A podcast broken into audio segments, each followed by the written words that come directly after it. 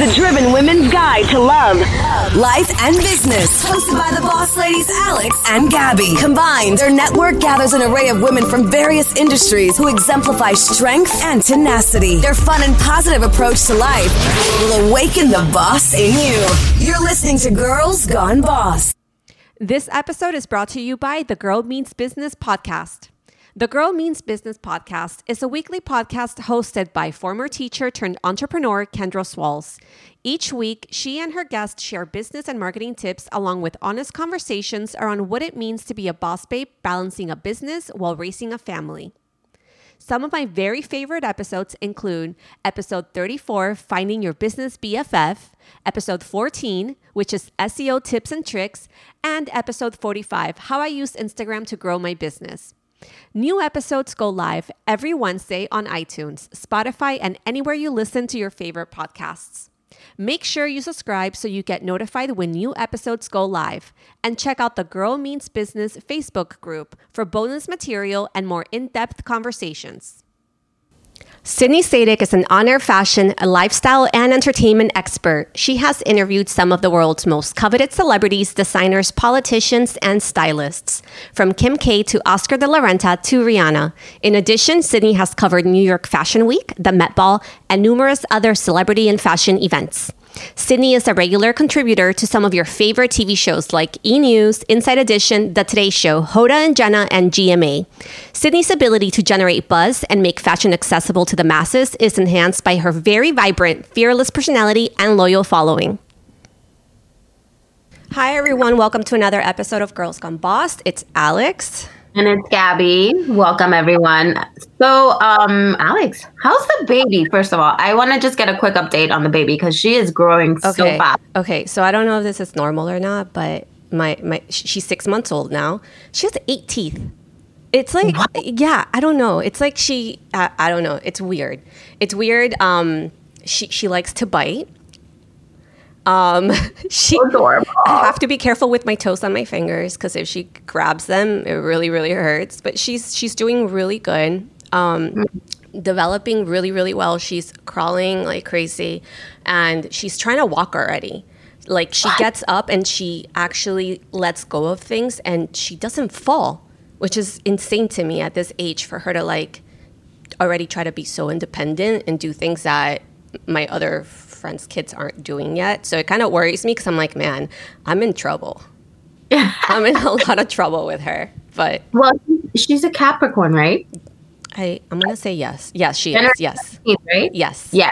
They're workaholics, so she's already ready to go, girl. Well, so you know, she's she's her mother's daughter, so exactly. Well, I'm so happy to hear that. We love her, and I keep seeing her grow, and I wish I could see her, but soon enough. Oh, I know. Yeah.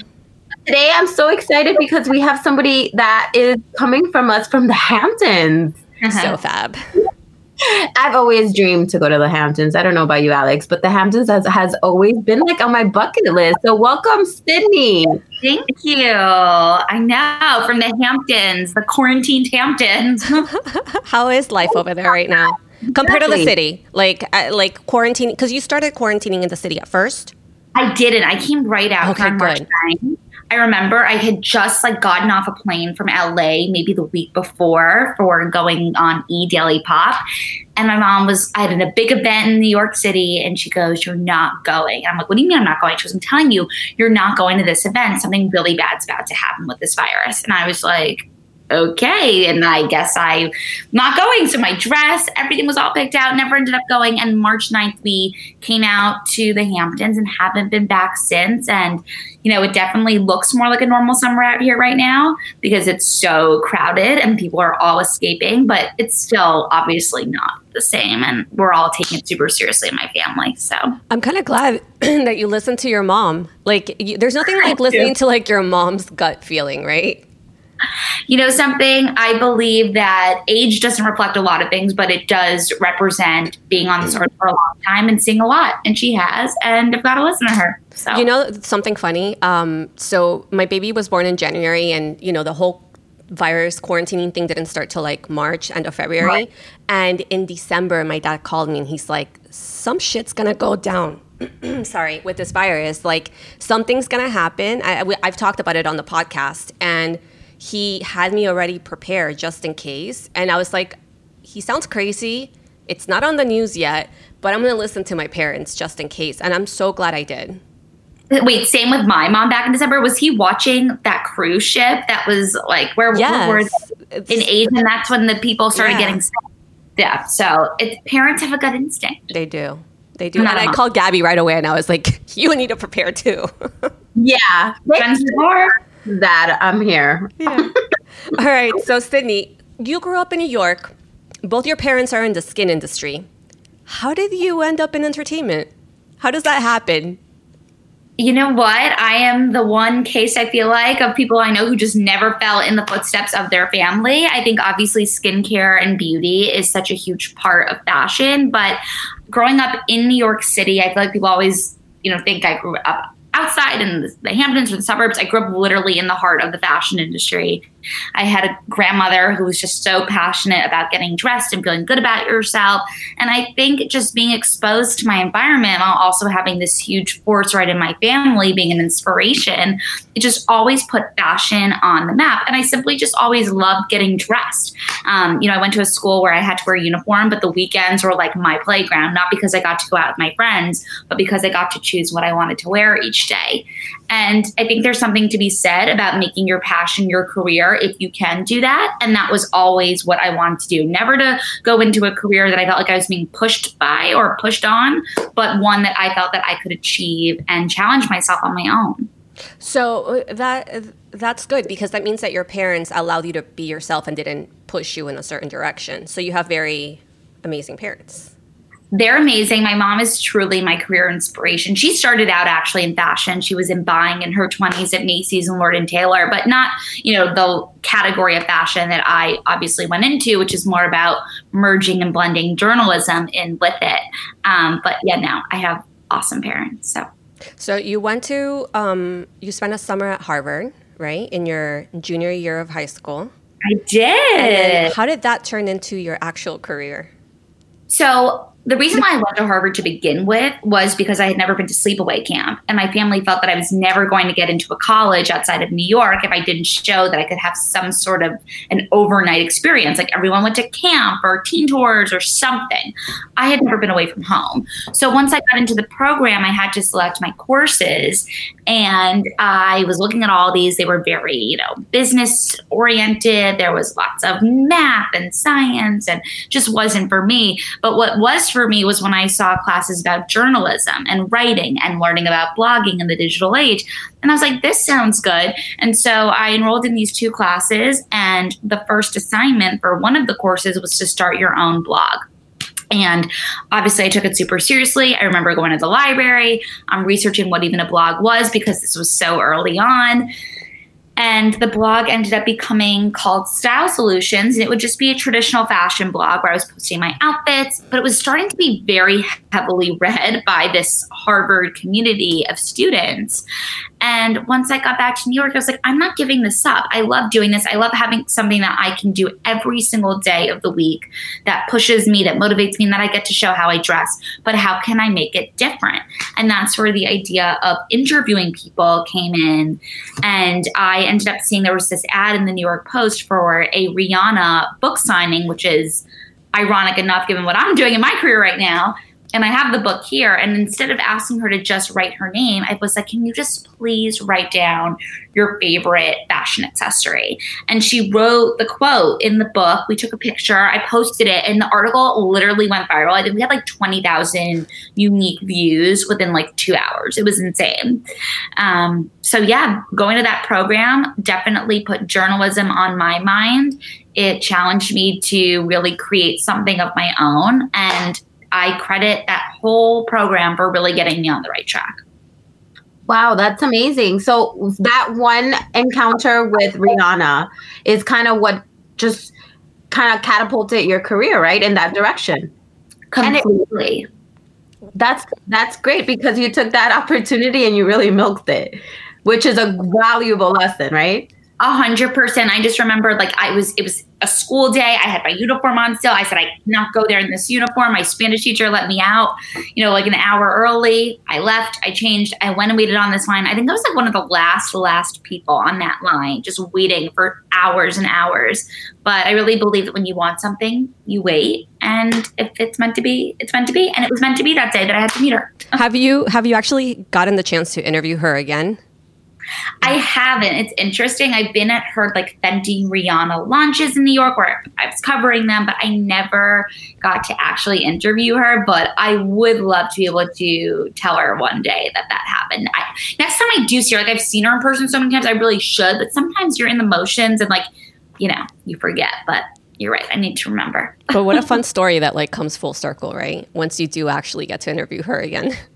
It's crazy. It is crazy.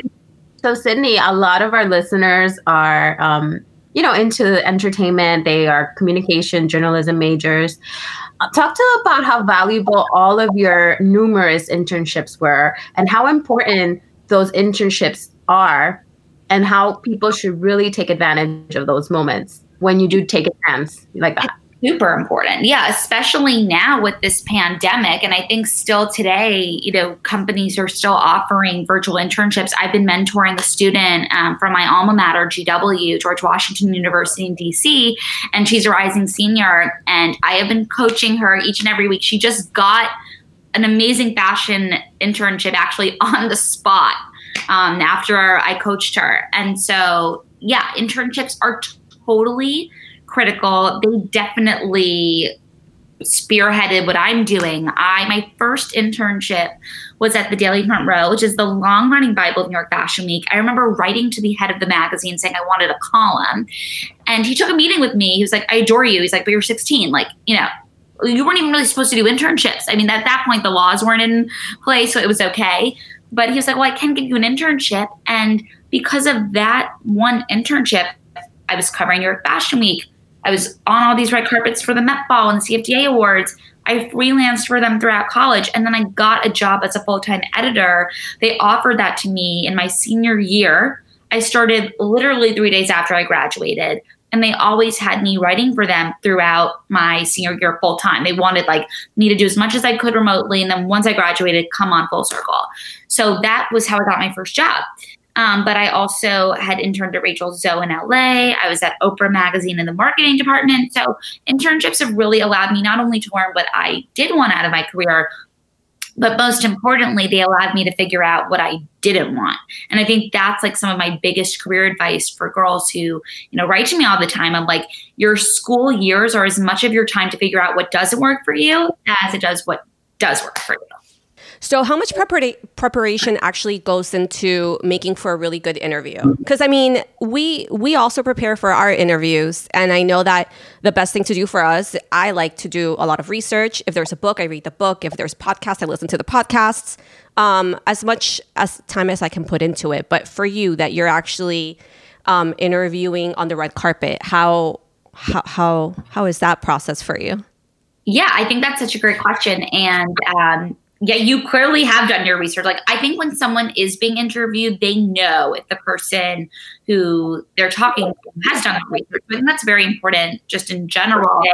Um, I would say at the beginning, it was, you know, a lot more heavy. I feel like as you're in this business, you're interviewing more of the same people. There's not as many newcomers, you know, all the time. So it becomes your life, right? So the more that you're surrounded by these people, you just know about them and it becomes more something that, you know, is really a progress. So I think at this point today, it, it, I can't give a specific amount of time. I just feel like I know the people more now, so I'm not as you know digging into Google and trying mm. to find mm. all the details. And more just it comes and I know, but it depends. I, I would say like a half an hour of reading is always like a good amount to make sure you're prepared. Okay, and then what what happens like what do you do if for some reason there's like not really like a connection between you and the person that you're interviewing? How do you turn that around? You know, I just try to be really authentic when I talk to somebody. I try to bring up their interest that I know. I try to bring up something that, you know, you obviously see it in magazines or online that is relevant to their interests or what's going on in their life. And I think just smiling and being nice and you know, these celebrities, they're just like us. They can have a bad day. So just sort of being, um, you know, rolling the punches and just being kind, I think always works. Yeah, it it, it does. I, have you ever had like any like um, nasty interviews where like just but they weren't cooperating and then you just have to like move forward and you're like, man, what a shame. This person that I looked up to was kind of like a jerk. The only person who I could say that who I felt was a bit jerky, and it wasn't to me personally, I saw how he was interacting with other journalists, was Tom Ford. It was at this Wall Street Journal event. He was being honored. And I, I, don't believe he's someone who likes the red carpet process of being interviewed and not knowing what people are going to ask. And I felt like he was very like defensive and kind of rude about what he was being asked. But end of the day, if you're public and you're on the red carpet, you know what these journalists' jobs are. Yeah. So it's a catch twenty two. If you're not interested in speaking, just don't go down the carpet. Right. Um, but I was a little surprised by his attitude, to say the least. Oh, that's a shame. Maybe he was just having a bad day. Let's Maybe. let's blame it on that. exactly. Yeah. I don't judge. Right. Let's not. Um, have you actually? Because you're you're young. I was so surprised to know you're 26, right? I'm 26. That, yeah. Okay, that blows my mind. I, am almost 40, and I'm like, you don't. Uh, thank you so much. thank you. it's uh, I owe it to oily skin. I'm just kidding. No, glowing skin. yeah, glow my glowing skin. Um, have you faced any negativity or rejection when people find out how old you are and then you're not taken seriously because I know that a lot of our listeners, they're young and they're fearful and they think, well, who's going to take me seriously because I'm only 20, 21. And we hear that a lot, right? And then we always tell our listeners when they write in is eh, you you just you have to own it, right? You just have to own it and it doesn't matter how old you are. So can you speak to that and give us your experience? Completely. I think that's just such sort of like an old school insecurity for people to have. If you look at who is really successful in the world, it's not just people who are over 40. I mean, Kylie Jenner became a billionaire at a very, very obviously young age in her early 20s. So I think that's just something that, you know, my generation needs to really take out of their head. It's not about age, it's about who you are, experience. I'm, for example, a very old soul. You know, I don't think people look at me and think, how old is she? Um, obviously, now it's more of a talking point because of the book and that sort of thing. But when I'm on TV, I don't think that they're thinking that. So I think that people, you know, who are just trying to build their career should be confident in who they are. If you have experience, you have experience. If you have perspective, you have a perspective. And those things are more valuable to people than their age. And I just don't think it's something that others are as concerned about as you are yourself. And again, it's an insecurity that just needs to be totally wiped away. Yeah, ladies, listen to her. I think that more with dating. I think that's something that in dating it comes up more, where you know girls more likely tend to be, I think, judged based on their age. And if someone a guy's older, they think, oh, is she mature enough? So I think that's where it comes more into play, but not career as much anymore. Awesome. Okay. Can you hear me, guys? I'm back. Yeah. Yay, you're back.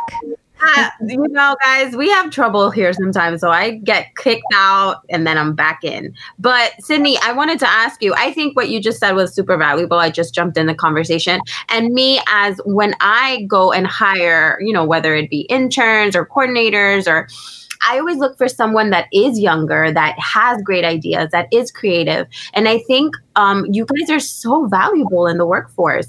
And whoever doesn't think that, and whoever sees that as a you know detriment or like as a you know something that they don't value, I don't think is a good leader. You know.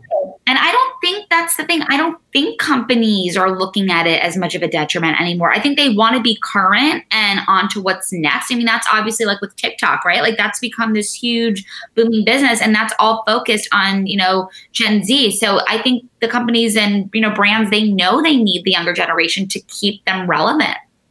Exactly. So keep doing what you're doing and anybody that's listening, be yourself that what's that's what's going to keep you in your own lane that's going to keep you you know unique and it's going to bring something valuable to to someone or to a brand you know if you're if you're doing stuff by yourself um back to you know you as a journalist and just because i also want to like take in some gems from you since we interview all the time.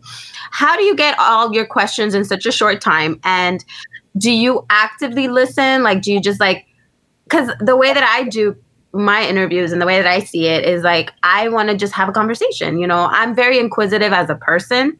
So, you know, I listen I take in. Sometimes questions don't even really like the next one that I might have had on the list. It doesn't really pertain at that time because we go into a whole different lane. So how do you do that? Like it's an art form, and I just want to see if there's like a little strategy you have, or is it just like a personality thing?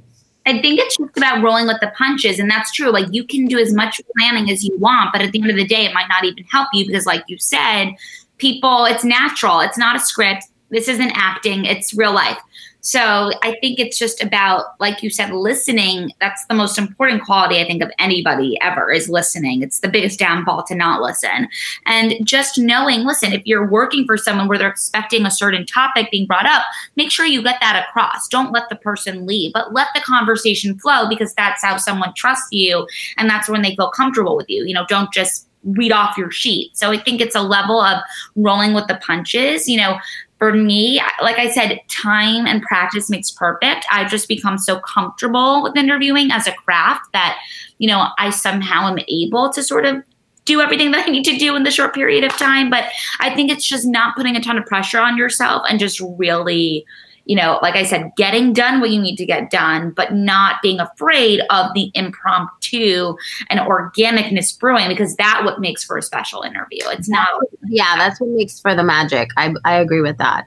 And don't you feel like I feel like I see it in you and your energy. You have really good energy by the way, even though I am not in person with you, but right, Alex? Doesn't oh, she yeah. have like sweet um um Brittany Berger energy? Oh yes.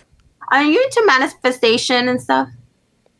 Me into manifestation? You know, it's not something that like I'm super, um, you know, follower passion, but you know, I believe in things that everything happens for a reason. Does that count? Yes, it does. no, but I was going to tell you, your energy is that I feel like you probably come alive when you're interviewing, right? You like, know, yeah, like, It's true. Like I, like me I'm better at asking the questions. exactly. right? It's like now you're on the other side. But why don't we go right into it? I see the book right behind you. Yes. It looks amazing. Love it. The cover awesome. since I heard playing tennis the other day. I know it's like that's my whole little It's giving me it's giving me Carrie Bradshaw vibes, just so you know. Yeah you can take the girl out of New York, but you can't take New York out of the girl. exactly. But if you had to pick, would you be Carrie or would you be like somebody else? Unfortunately or unfortunately, I think I already am Carrie between you all are. You're a journalist. all the journalists, the dating nightmares.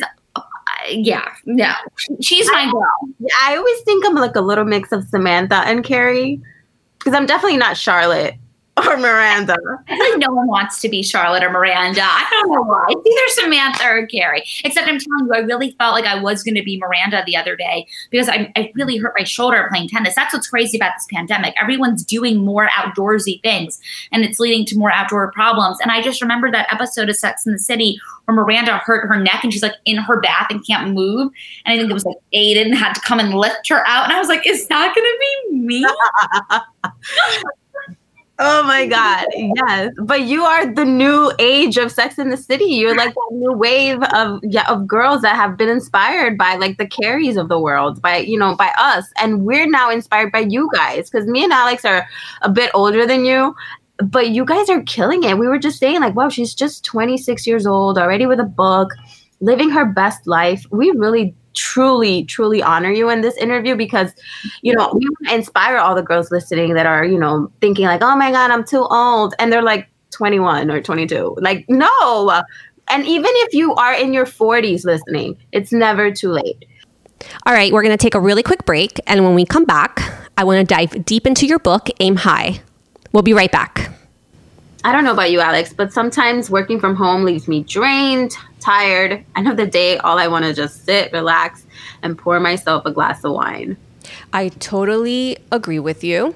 I just, everyone knows I just had a baby. So I'm definitely working all day and then chasing after a six month old who's actually just starting to crawl. So there's nothing that I look forward to more than having a nice, refreshing glass of wine at the end of the day just so that I can unwind. Well, shout out to our sponsors, Usual Wines, for sponsoring this toast. So, what are you drinking? I'm actually having the rosé today. Oh, me too. I oh, love yeah. it. It's my so favorite. good, So delicious. And what I love most is the bottle. The bottle is so chic, so beautiful. And it's especially just for that one person that just wants to have one drink and doesn't want to commit to the full bottle. So I love that it's like a kind of like a to go little bottle that you just put in your purse, maybe not while you're driving, but but if you're going to like a special occasion or something and you don't want to overdrink, it's perfect size.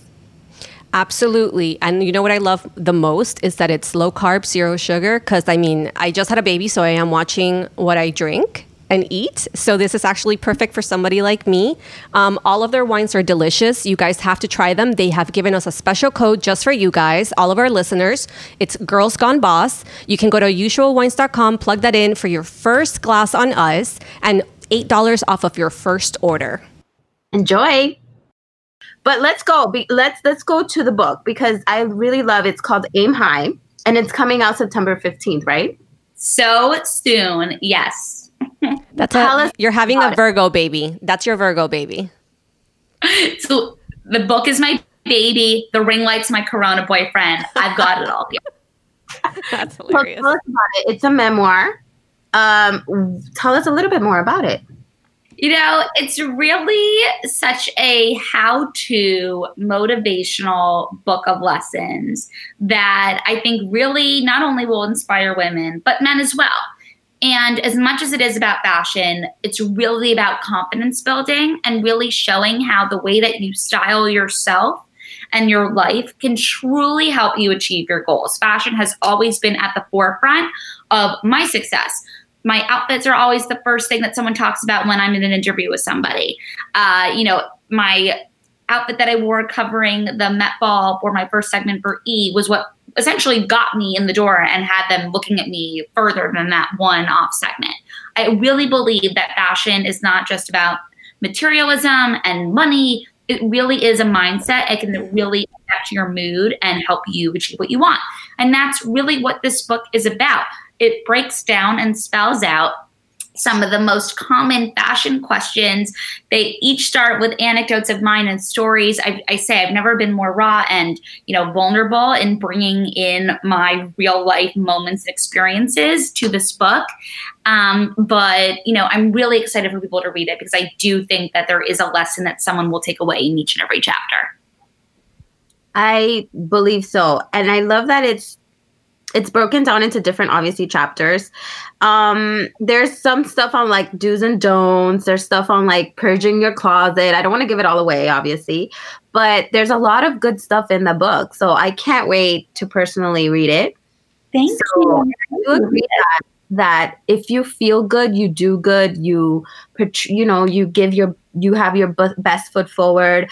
Um it's it's kind of like the saying I don't like the same, but it's kind of like fake it till you make it, but not really in a sense because I like to think, yes, you look good, but you know you feel good. Like I think when you are dressed the the way that you want to be portrayed or the way that you think like it's gonna make you feel the best, it's only gonna make you shine a little brighter, right? And have a little bit more confidence. So I believe that.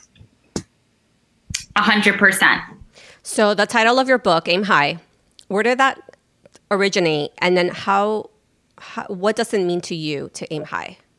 You know i always used to hear like michelle obama saying when they go ho- low we go high. And like there was something about that that always had like a nice ring to it. And you know again i wanted the title of this book to not just be like fashion, fashion, fashion. I wanted the confidence element to come out because that's what really this is, right? It's more of like, you know, my little aim high mini movement that I'm trying to do. So that was super important. It was finding a title that um, really combined confidence and uh, fashion. But to me, aim high is really about striving to do what you want each and every day, reaching for the stars, reaching for your goals. It's not about necessarily checking off those goals, but the effort that you're putting into it every day and waking up each day ready to go, inspired, putting your best self out there, being kind, you know, dressing the way that makes you feel good about yourself. It's doing everything that you possibly can we'll use the word manifest as you use to really become the best version of yourself. And that's different for everybody, but the ability to, like I said,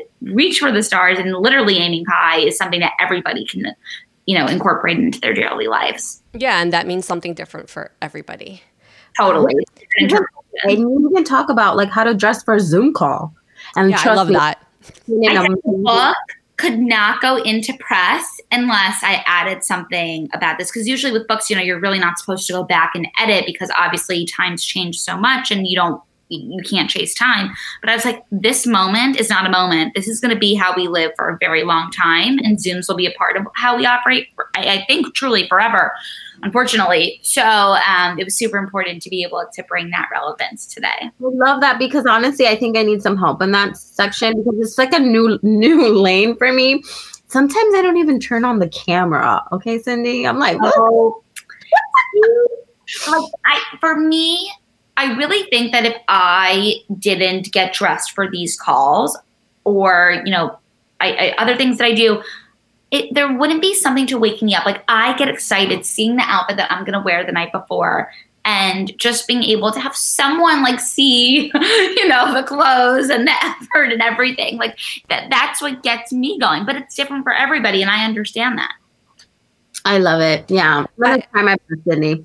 Yeah. I'm gonna how how actually has your work changed now though that we're living in the pandemic? Because it, before you were used to jumping on planes, being on different sets every single day, being on runway shows, and now all of a sudden you've been quarantining for the past four or five months.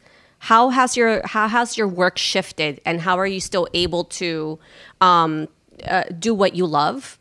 Which one of the things is your lunchtime with Sydney that I know that you brought on, which is amazing. But talk to us about that shift.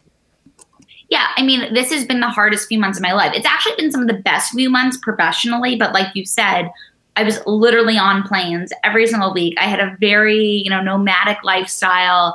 I was with tons of different people. I was out at parties every night and not partying, but like covering and networking. And so this contrast of my life today is so immensely different. And I know everyone feels that way, that it's, you know, different. But I think for me, especially, the pace I was at was just at this crazy level. And then it just went like this. Um, I am very fortunate that a lot of the shows are, you know, sync or Skyping me in remotely from my home. And I turned in a lot of this home into an at home studio. And I'm here with my mom and brother who literally are like my production assistants and help me with everything. And I'm very lucky we're able to create such great content from here. But, you know, like I said, because the pace that I was at was just so intense, I knew that just doing my segments would not be enough to keep me excited. And I knew obviously I had the book, but the book was done by the time we got here for quarantine. Um, I am a contributing editor at Hamptons Magazine, but I really wanted something that made me excited every day. And I was like, well, what's missing? And I realized that some of the most obviously social parts of your day are over food dinner at night, breakfast in the morning, you're picking your coffee up, going into office, and then of course lunch. Like those 30 minutes during the middle of your day, that was always important for me to break away from my work and go meet a friend or go meet someone for a networking meeting. Like I take those, you know, meals as real opportunities to bridge connections with people. So I was really worried about that. I started noticing, oh my God, lunch is getting really boring out here. And so that's where the idea of Lunchtime with Sydney came about a daily Instagram live show to make people feel less alone during their 30 minute lunch breaks, which is obviously interesting because 12:30 p.m. Eastern is the morning for California. It's later for Europe, but it's lunch for me. Um, and, you know, everyone makes do. But, you know, I'm nearing my 100th episode on August 18th. It marks my 100th episode.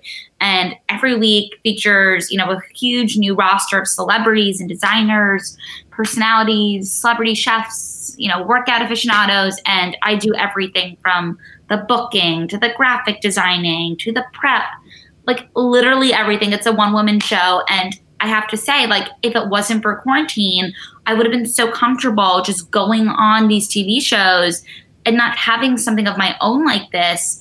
And I feel so grateful that actually this did happen for this reason alone because it's brought me so much closer to doing what I've ultimately always wanted to do. And it's become its own, you know, show and brand. And I get pitched, and it's just like a whole new project that I keep saying, like, I'm never stopping this, like, unless something really, you know, massive happens. Um, but I plan on continuing this. Fun fact. So, your um, lunchtime episode with Tanya Su- Sucker? That? Yes, from the F Factor turned me on to GG Crackers. So, thank you. I love it. Tell Tanya. Tanya's a friend. She's awesome. And um, yeah, no, those GG Crackers, like, they they don't work well for me on my stomach, but lots of people love them. Oh yeah, so. I love them. I get them at Whole Foods. They're great. Yeah. That's awesome. Sydney, what's your biggest professional lesson you have learned so far? I think it's just always to be kind. You know, unfortunately or fortunately, because I think this does make you have a thick skin, you're going to come across a lot of people, not just in the fashion entertainment industries, but just in general, who are not very nice. That's unfortunately just the way that life works. And I've learned, though, that that is not the way to be. Um, I just I was, that's not how I was raised. I was raised to be there, to be thoughtful, to help people, and I just think that that's something that everyone, especially who's you know rising up in their career, no matter how big you get, no matter how much comes your way, no matter how many celebrities know who you are, being a kind, authentic person that never goes out of style ever. I agree. I agree. That's, and it's that's so simple. It sounds so simple, and like you know, I could give some really complex answer, but I do believe that being a good person and being a person who you're proud of at the end of the day makes you more liked and respected by others. And no one wants to be around someone, no matter how good they are, if they're not putting good energy out there. I really believe that. Karma's a bitch, I'm telling you. Oh, yeah. So, who's your favorite person that you've interviewed so far? On the show? Yeah. Um, or in general, in general, like your favorite interview ever. I don't have one. I think a really memorable experience was interviewing Tom Brady. I was still working at my Daily Front Row job. I was in LA on vacation. An editor saw on Instagram that I happened to be in LA. They're like, You're in LA? I was like, Yeah. And they go, You know, Tom Brady, he's shooting our um, first, our new campaign for UGG. What if we, you know, send you a car, you'll come up to the Hollywood Hills and you'll spend a day with him. You'll get to interview him, you'll get to observe him first I was like, he is so hot, so good looking. okay. Um, but after spending a day with him, I'm like, not only is he extremely sexy, but he's sweet and he's smart and he's charismatic. And that was just a great experience of really spending time with somebody on that level. Um, Oscar de la Renta was a huge one. I had interviewed him like a few months before he passed away, um, which was great. And now on my show, I look here because this is where I keep like my calendar of all of my guests. Um, I just have loved everyone's been so fun. I think some of the real highlights, Candace Cameron Bure from Full House and Fuller House. I love her. We met insecurity at the airport at LAX. She had this amazing Dior handbag on. I had these like crazy shoes on. We were like just talking to each other and we kind of hit it off. Um, she was awesome. Tanya's amazing.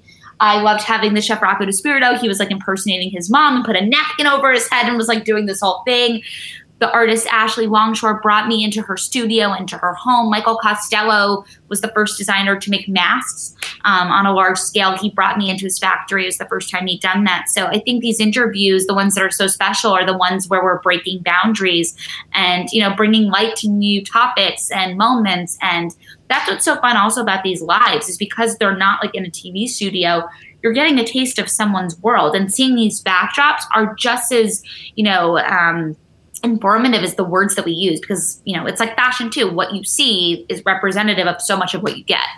No and it's nice to see them like in their own element too right? Like because they are interviewing from their own homes and stuff during their own time. So that has to And be so different. yeah totally. And so then who's your dream interview? Such a good question you can only pick one though. You have Okay. to choose. But this is the thing. I interviewed this person over email and i want to do it in person and this is not the answer you're expecting i don't know what's wrong with me i have a severe obsession with miss piggy the muppet really Yeah, and I was just looking on my bed. You can't see it on the podcast. I'm not going to go get it to you.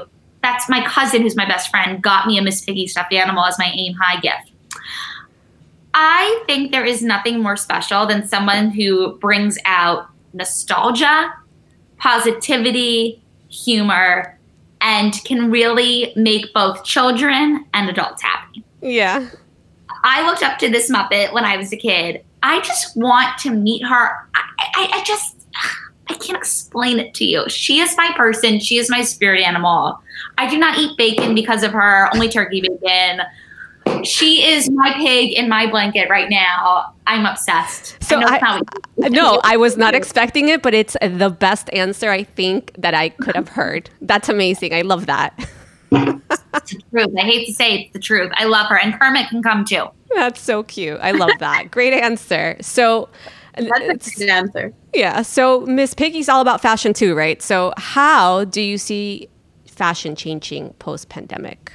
I think it's just going to be a lot less trend driven and more about what makes everyone feel good about themselves. I think people are doing what they want. It's not about what is the new hot bag, what is the new hot shoe. I think it's not going to be as like exclusive as a club of how you fit in based on what's cool and trending. I think it's about what everyone's comfortable in, what makes them happy. Um, obviously, the brands, so many of them are suffering tremendously and they're not able to come out with a full collection and follow by the traditional fashion calendar. But I think this is exactly what actually the fashion industry needed to stop, like, you know, just being about what everyone should be doing and focusing more on what works for you. And that's what I've always done with fashion. But I know a lot of, I think women feel pressured, you know, to follow these trends. But I don't think that's what fashion should be about. And I think because of this moment in time, it'll be less of that. Right. And okay, so now I have a question for the both of you actually. Because, wait, Sydney, you're single, right? You're in the oh, dating I, world. Super single. okay. so is Gabby. So have you guys gone on any virtual dates? I'm like a married old lady now, so I don't know about like the uh, of like online dating or anything. Have either of you guys gone on virtual dates yet? Um, can you hear me? Yeah. Yes. Okay. So I have actively met people, but I I am still very cautious about like meeting people because I'm like, damn, you know, am I supposed to tell them like, please keep six feet away, wear your mask the whole time? Like, I don't know where they've been. It like you know the days of just meeting people and like just hanging out with them are kind of over unless you really want to put yourself out there for this virus. But I don't, so. I'm but what about a Zoom? But what about a Zoom date? Have you had one? I have, I have done i have said oh we should facetime for a date but it hasn't happened okay how about you I have had a, quite the active few months of virtual dates. I go in and out with the apps. I feel like I'm a little more guarded now about being on those apps. So, but there was somebody who I had matched with, I'd say like in April.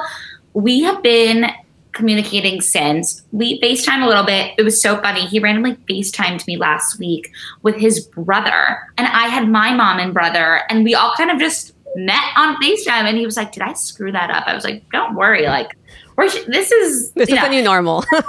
lower because of this, which I think is nice too. I feel like I had a bad habit of rushing into things pre pandemic or just like, you know, rolling with emotions and not focusing as much on the person. Um, I've taken one socially distant walk with someone. I did not like him. I still think that meeting in person does clarify things a lot more, not visually, but you just understand like, do you have a connection? What are the social cues? Like, do they look at you in the eye? Um, but yeah, and then like tons of people from my past, like every day it's like a new or old name in the encyclopedia of Sydney's dating world back to life but I don't know. I, I feel weird about dating also. Um, yeah, yeah very vulnerable to even just meet someone for a coffee at this point. Like I, and I live with my mom and my brother. I live with my mom, so I don't want to come and like jeopardize her health. No, it's about me, you know. It's more about my mom. But the worst I think though is when I'm sorry, when guys say, you know, they'll be like, but you know, you're young. If you get it, whatever. My personal belief is I look at getting the virus as like you being a victim in a war. And I don't want to be a victim in the war. If I can stop myself from getting it, I'm going to stop. And if that, I keep thinking if I can't like kiss somebody for a year and a half, it makes me very anxious. But I I don't know. I'm just shopping instead. I'm just doing a lot of online shopping. Same, a lot of uh, like binge shopping. Trust me. I'm like, oh, that looks cute. Boom. Guys, I haven't bought one thing, not one thing since quarantine. Not Oh, one. what? Well, okay. Well, I just had a baby, so I'm also like, I'm not gonna buy one thing. I promised myself until I get back to my pre-baby weight. I don't want to. So I'm like, I'm not gonna do it until then. That's when I'm gonna reward myself. But so uh, my question though about virtual dates is do you have any tips for any of the girls out there that want to have a corona chic virtual date outfit like sweats is cute or is that too casual for a first virtual I think date if you wore like sweats with a more dressed up like crop top or something, at the end of the day, we all know that you're only being seen from the top portion of your body. But what if you do stand up? What if you have to go to the bathroom? What if you're on the call for like an hour and a half and it's going really well and you've got to go? Like make sure that you're wearing something on the bottom that you're okay with. I think wearing a flirty top, not too much, not too booby, but showing a little chest. Like when I say chest, I literally mean your chest, not like your boobs, your shoulders. I just think showing a little bit of skin and you know not wearing something that's too oversized, so like they can at somewhat like get some sort of an idea of what you would be like in person. I think is key. I think wearing color you know, black is obviously everyone's first go to, but I think you want to kind of shine bright on here. Um, and, you know, with the hair and makeup, keep things natural. This is a relaxed time. I think this is a time for people to get to know the real you. And, you know, I think a lot of people are vain, and hopefully, this will make people be less about looks and a little bit more about who you are inside. But again, the clothing that you wear, it's a representation of who you are. And if you're someone who's bright and cheery, wear something a little bright. Like, wear what you feel is representative of your personality. Wear a little accessory. I love your earrings, by the way. Yes, a nice hoop. I just got these. Oh, Gorgeous. They're like pearly. Is that pearls? Yeah, they're like embellished and pearl. They're from Cult Gaia. I don't know. They have like a little sale So going fun. on. How do you spell that so I can go and binge shop? Cult, C U L T Gaia, G A I A. They are the brand behind those like really um, cool looking sh- like straw sort of bags, the wickered bags and the weird, Oh. weird, the interesting shapes. yeah what is actually your your favorite affordable shopping website right now I find so much off Amazon. I'm a huge fan of biker shorts. I love easy t-shirts. I buy all of them off Amazon. Um, I am really into this new website called The Verge. I think it's Australian. That's where the outfit is I'm wearing. It's from today. Everything's around like twenty dollars. I mean, I don't spend a lot of money on my clothing. That's like the honest truth. I mean, I you know I'm very appreciative. I get gifted a lot, but in terms of spending money, I'd rather spend on accessories that I know I'll wear all the time, and you know I need that quality to last me. But I when it comes to clothing, you know I, I do like you know bright colors, and I like to experiment with things. So I just don't find the need to invest unless again it's a classic item. So The Verge. Zara, I think Zara's gotten a little pricier lately. I don't, I don't know if anyone else has noticed that, but I love Zara. Forever 21 is always great, but The Verge I think is very cool, Missguided. Um, I just think the quality of like Nasty Gal sort of went down a little bit. Um, I'm always trying to find, you know, what's newer and where quality is still maintained. i love that outfit you wore yesterday on your stories uh, the morgan stewart knit like little outfit you had oh my god that was so cute Yes, honey. You look so good. Thank you. So comfortable. Like truly so cute. That that's like my quarantine look. It's biker shorts, it's like a cardigan or a crop top. I'm so over sweatpants. Like I just I can't. And we can't wear PJs all day. I have a big booty, so I can't wear sweatpants. It, I just look like extra, extra booty in them. Everything. the guys love that. I well, my husband's. I think he's sick of seeing me in sweatpants. It's been sweatpants since like when I was pregnant. So, uh, Sydney, to close off, tell me a piece of advice that you have for girls listening out there that want to follow in your footsteps. I just think it's really about being consistent. I think it's so easy for people to start things, but it's not super easy for people to continue them. It's kind of like with this lunchtime series. I saw tons of other people who were doing lives throughout quarantine and they stopped. And, you know, the way that media and any industry works is that absent you know, if you're not present, people forget, right? It's, it's it leads to absent-minded. So being consistent and you know really continuing with something that you start is so important because that's what's impressive. Starting something, okay, that's one thing, but really continuing it and building something and growing, that's what sets you apart. It's the ride. I love it. And and I really feel that that and plus, you know, the hard work and also just not giving up because I'm sure there was many times where it wasn't easy and you never gave up. Never. It's not, it's really like not in my DNA. I don't know what it is. I believe that like the hurdles, the challenges, those are what makes you stronger, stronger. And I really, yeah, it's true. It, it, everything's hard work, but it's worth it. Awesome. Thank you so much. Honestly, Sydney, you are such an inspiration. Um, we really thank you for your time um, and keep killing it. Um, we are so happy that you gave us your time and that you told your story because we know you're going to totally inspire so many girls out there. So thank you so much. Where can people keep in touch with you? Where, you know, where can they, is there going to be a pre order for the book? Let us know. Yeah, thank you. So um, you can follow me on Instagram at Sydney Sadick. That's where Lunchtime with Sydney lives. And my book, Aim High, is available now for pre-order on Amazon, Barnes & Noble, or IndieBound if you want to support your local uh, small bookstore. And yeah, it'll be shipped out and on everyone's doorsteps on September 15th. So check it out. Aim high, guys. Make Aim sure. high. Thank you so much, Sydney. Thank you so much you for having me. Thank you. And keep killing it in the Hamptons. Where we'll keep we'll keep up with you. Yes, girl. I wish I could say it was more exciting than it is, but Beautiful though, but it's beautiful. I'm like the beauty is a false view of what's really going on here. Right. I know. Well, stay safe and thank you again for your time. Thank you everyone for listening. Bye, everyone. Till next time.